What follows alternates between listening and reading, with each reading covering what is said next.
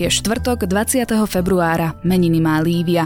Počasie bude premenlivé, slnko vystrieda dážď a ojedinele môže aj snežiť. Teplota sa bude pohybovať medzi 1 až 10 stupňami. Pozor na silnejší vietor. Počúvate Dobré ráno, denný podcast denníka ZME a okrem neho si môžete vypočuť aj nový diel Indexu, tentokrát o sociálnych opatreniach dosluhujúcej vlády. Príjemné počúvanie vám želá Jana Maťková. Vedeli ste o tom, že Španieli nesmú byť diskriminovaní za nahotu? Je to ich občianské právo chodiť slobodne po ulici tak, ako uznajú za vhodné, pokojne aj nahý. Nebuďte len obyčajným turistom. Zaujímajte sa o krajiny, do ktorých cestujete viac. Na dovolenka Sme.sk si už teraz môžete objednať dovolenku v Španielsku vo výhodných First Moment zľavách. Na dovolenka Sme.sk navyše za konečné ceny bez skrytých príplatkov.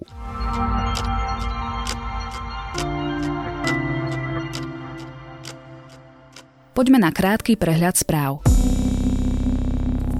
Andrej Danko tvrdí, že dnes už poslanci budú rokovať. Včera opäť prerušil schôdzu po tom, čo nezaradení poslanci z koalície PS spolu blokovali rečnícky pult v parlamente. Ako chce predseda parlamentu zabezpečiť rokovanie, nespresnil. Progresívci žiadajú, aby sa Danko obratil na ústavný súd, či bola schôdza otvorená zákonne.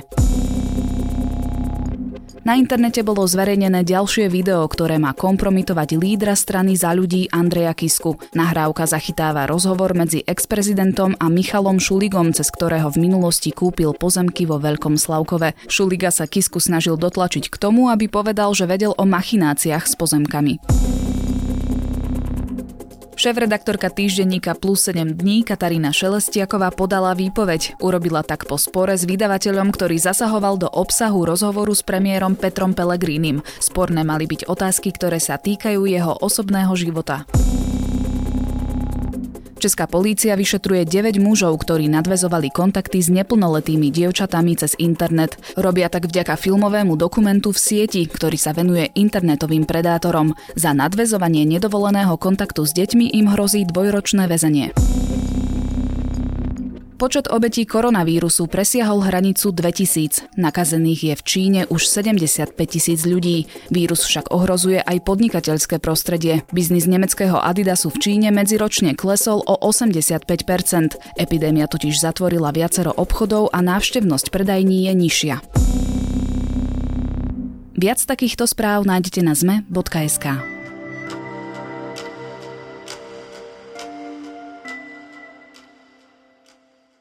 Politici, sudcovia, prokurátori a aj vysoko postavení úradníci či úradníčky. Ukazuje sa, že obžalovaný mafián Marian Kočner mal širokú paletu kontaktov. Najnovšie sa vyplavila na povrch jeho komunikácia so šéfkou úradu na ochranu osobných údajov Soňou Peteovou. A práve za jej pôsobenia sa úrad začal venovať aj odhaľovaniu novinárskych zdrojov pod hrozbou vysokej pokuty. O detailoch sa porozprávam s reportérom domácej redakcie denníka ZME Petrom Kováčom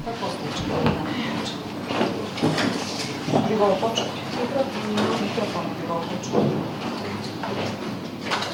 Peťo, kto je Sonia Peteová? Sonia Peteová je bývalá dlhoročná novinárka, taktiež bývalá šéfka komunikačného odboru ex-predsedu parlamentu Pavla Pašku za smer, v súčasnosti už od roku 2015 šéfka úradu na ochranu osobných údajov. Ty si ale nespomenul jedno jej životné obdobie a to bolo, že bola riaditeľkou PR agentúry a práve v tom čase v roku 2006 pomáhala Marianovi Kočnerovi pri tom, keď sa zaujímal o post primátora Bratislavy. Presne tak, jej prechod, alebo teda odchod z novinárčiny bol taký postupný začiatkom 2000 rokov, keď sa teda vzdialila najmä z televízie, kde pôsobila ako moderátorka, tak si založila vlastnú PR agentúru, v ktorej pôsobila približne 10 rokov. Súčasťou teda jej činnosti bolo aj zabezpečovanie PR služieb pri kandidatúre Mariana Kočnera na post bratislavského primátora. Možno, že by si to aj málo kto zapamätal, my sme však naozaj v archívoch našli aj video, kde ju vidieť konkrétne pri tlačov tlačovke Mariana Kočnera niekedy koncom roku 2006, keď, keď ľuďom napríklad sľuboval peniaze za to, ak pôjdu hlasovať v tedajších komunálnych voľbách. A bolo to práve to obdobie, kedy sa s Kočnerom stretla prvýkrát, alebo m- mohli mať kontakt aj predtým? To už len tak dedukujeme, naozaj nám to v podstate ona sama nepovedala, ale zrejme teda mohla sa už z novinárskej činnosti nejakým spôsobom dostať k Mariane Kočnerovi, možno ako k respondentovi. Každopádne ale vieme dokázať, že minimálne od toho roku 2006 sa už poznajú bližšie. Aký mali vzťah, súdiac podľa tých správ, ktoré si posielali cez WhatsApp? Tých správ je približne 60, naozaj zachytávajú len pomerne krátke obdobie. Predpokladáme, že predtým využívali a zrejme aj potom nejaké iné komunikačné kanály. Vieme, že Kočner komunikoval hlavne cez aplikáciu Trema, ktorú teda hlavne predtým ešte možno vymienial za WhatsApp, z ktorého pochádza aj táto komunikácia. Tak ale z toho, čo vieme povedať, tá komunikácia bola pomerne blízka. Zrejme mali dobrý vzťah, pretože si si týkali, posílali si nejaké vtipné videá, dokonca Sonia Petová mu lichotila, hovorila mu, že sa podobá na herca z Beverly Hills. Dokon... Luka Perryho? Presne tak, dokonca mu vra... on, on jej odpisoval, že nech mu už toľko nelichotí, lebo nebude spať, takže naozaj niektoré správy boli až také úsmevné a vymeniali si videá, takže ten vzťah bol naozaj pomerne kamarádsky. Reagovala vlastne aj na jeho tlačové konferencie, ktoré boli mierené proti novinárom. Áno, v podstate mu odpisovala to, ako si na nich dobre počínal, ako dobre naložil novinárom, drukovala mu, podporovala ho v tom, aby založil politickú stranu, vravela mu, že konečne v tomto marazme bude nejaké osvieženie a všetkým to naloží. Takže vieme taktiež vytúšiť z toho, že bola nejaká jeho aj podporovateľka. Ty si spomínal, že mohli komunikovať aj cez iné kanály, ako ten WhatsApp, ktorý máme k dispozícii, ale teda v rámci neho, do akého časového obdobia si písali? Bolo to aj po vražde Jana Kuciaka a Martiny Kušnírovej? Tá komunikácia cez WhatsApp siaha do marca 2017, čiže približne skoro rok pred vraždou končí. Naozaj ale nevieme vylúčiť, že pokračovala cez iné kanály aj, aj neskôr. Podarilo sa ti skontaktovať s PTOvou? Ako reaguje na zverejnenú komunikáciu?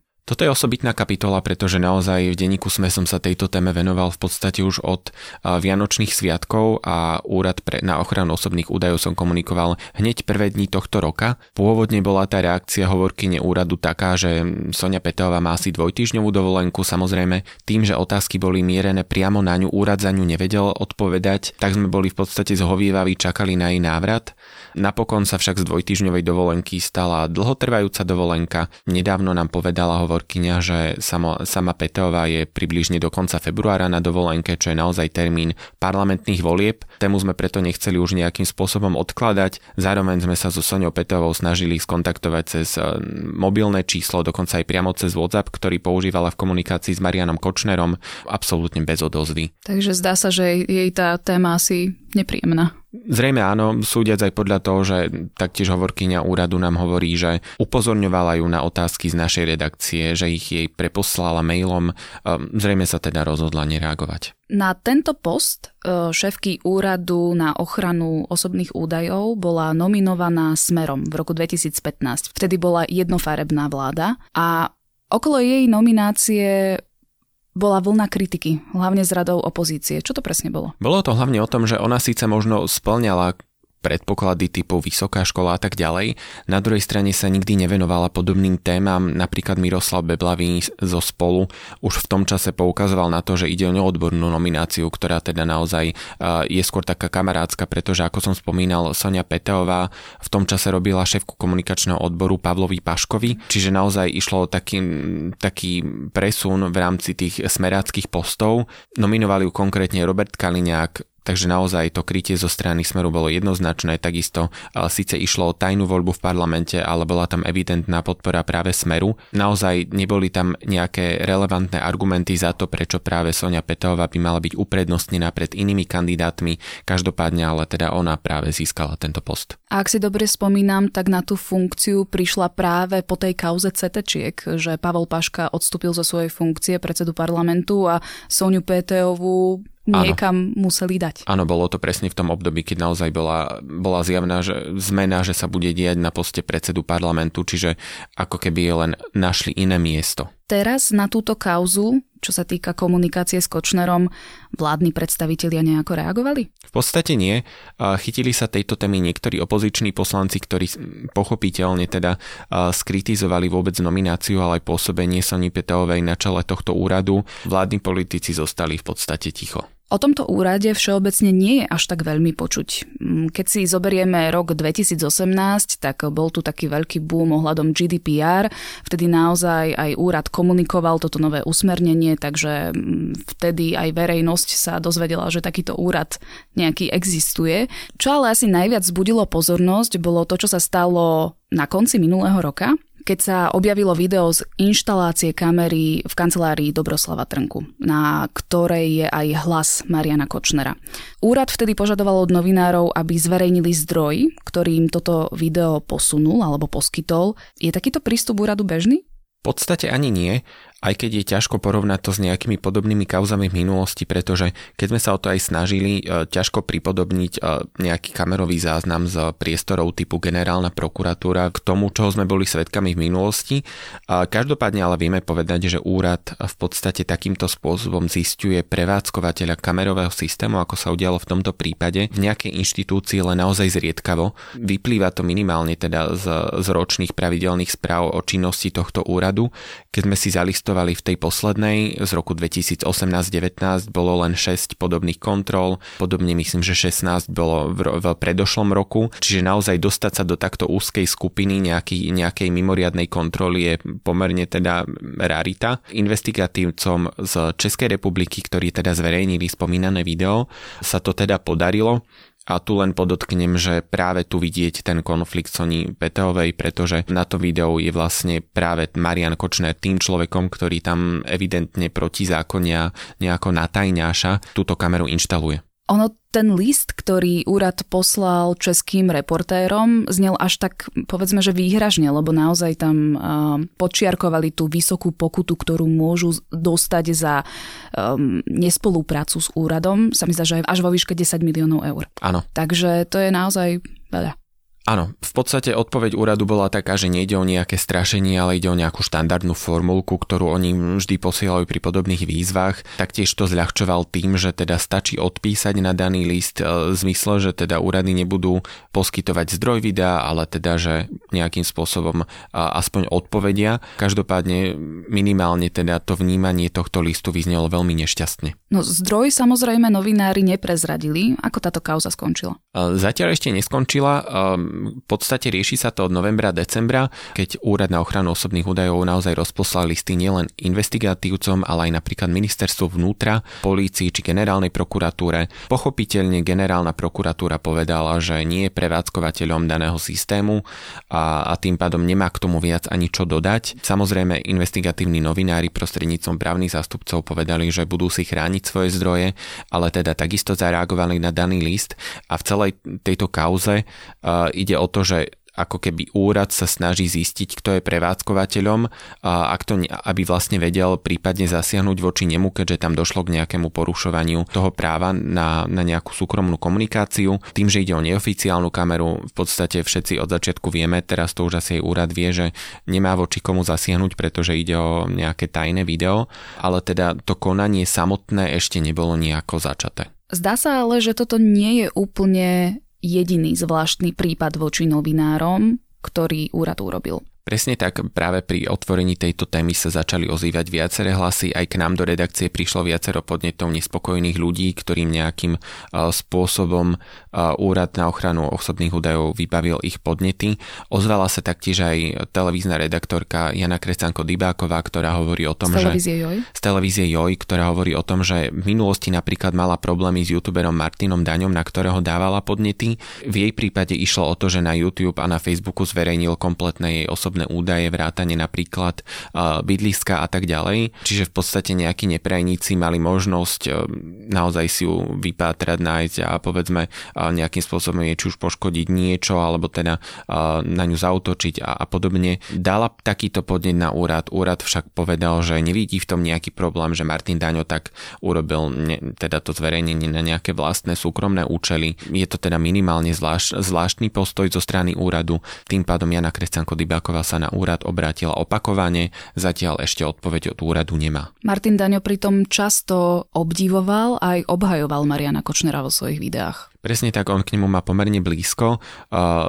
Napriek tomu, že teda povedzme, na samotnú Soniu Peteovú aj Martin Daňo v minulosti upozorňoval o tom, že teda ehm, nejde o celkom správnu osobu na, na takomto mieste, ale teda Martin Daňo v podstate natáčal videá v prospech Mariana Kočnera, keď mal sám nedávno problémy so zákonom, ocitol sa na vyše mesiac aj vo väzbe. Videli sme, že má rovnakých právnikov ako Marian Kočner, pričom existuje podozrenie z toho, že jeho obhajobu platí práve tento podnikateľ. Sonia Peteová teda nekomunikuje s médiami zatiaľ. Uvidíme, ako to bude v marci, keď sa vráti z dlhodobej dovolenky. Je ale možné, že by ju vláda ešte odvolala? Je to už veľmi málo pravdepodobné, pretože naozaj Sonia Petrová má 5-ročné funkčné obdobie, ktoré je skončí v maji tohto roka. Vzhľadom na to, že máme krátko pred parlamentnými voľbami a odvolať ju z funkcií môže len parlament, tak istý čas bude trvať, kým sa sformuje ten nový parlament a kým vôbec dostane na stôl možno takéto návrhy. Čiže asi ťažko predpokladať, že do toho mája by ešte mimoriadne parlament nejakým spôsobom zasiahol. Asi to už nestihnú. Skôr nie. Je možné, že by rezignovala sama? Alebo skôr počká na to, kým jej uplynie to obdobie, funkčné obdobie? Možno to samozrejme je, spomenie možno nadáciu Zastavme korupciu, ktorá ju k tomu aj výzvala. V týchto dňoch ale sa tak nejako nestalo. Zrejme by sme zachytili minimálne teda nejakú tlačovú správu, ak by sa tak predsa len rozhodla. Možno, že po tých voľbách a po jej návrate z dovolenky začiatkom marca uvidíme ale teda nič k tomu zatiaľ nenasvedčuje. O ďalšom Kočnerovom človeku som sa rozprávala s reportérom domácej redakcie denníka ZME Petrom Kováčom. Ďakujem.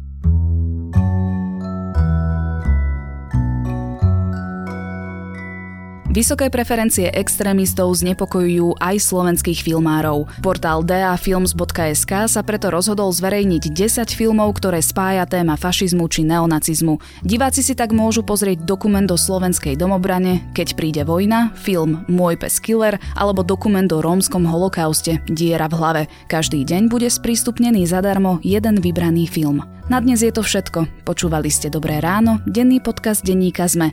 Sprevádzala vás ním Jana Maťková. Do počutia zajtra.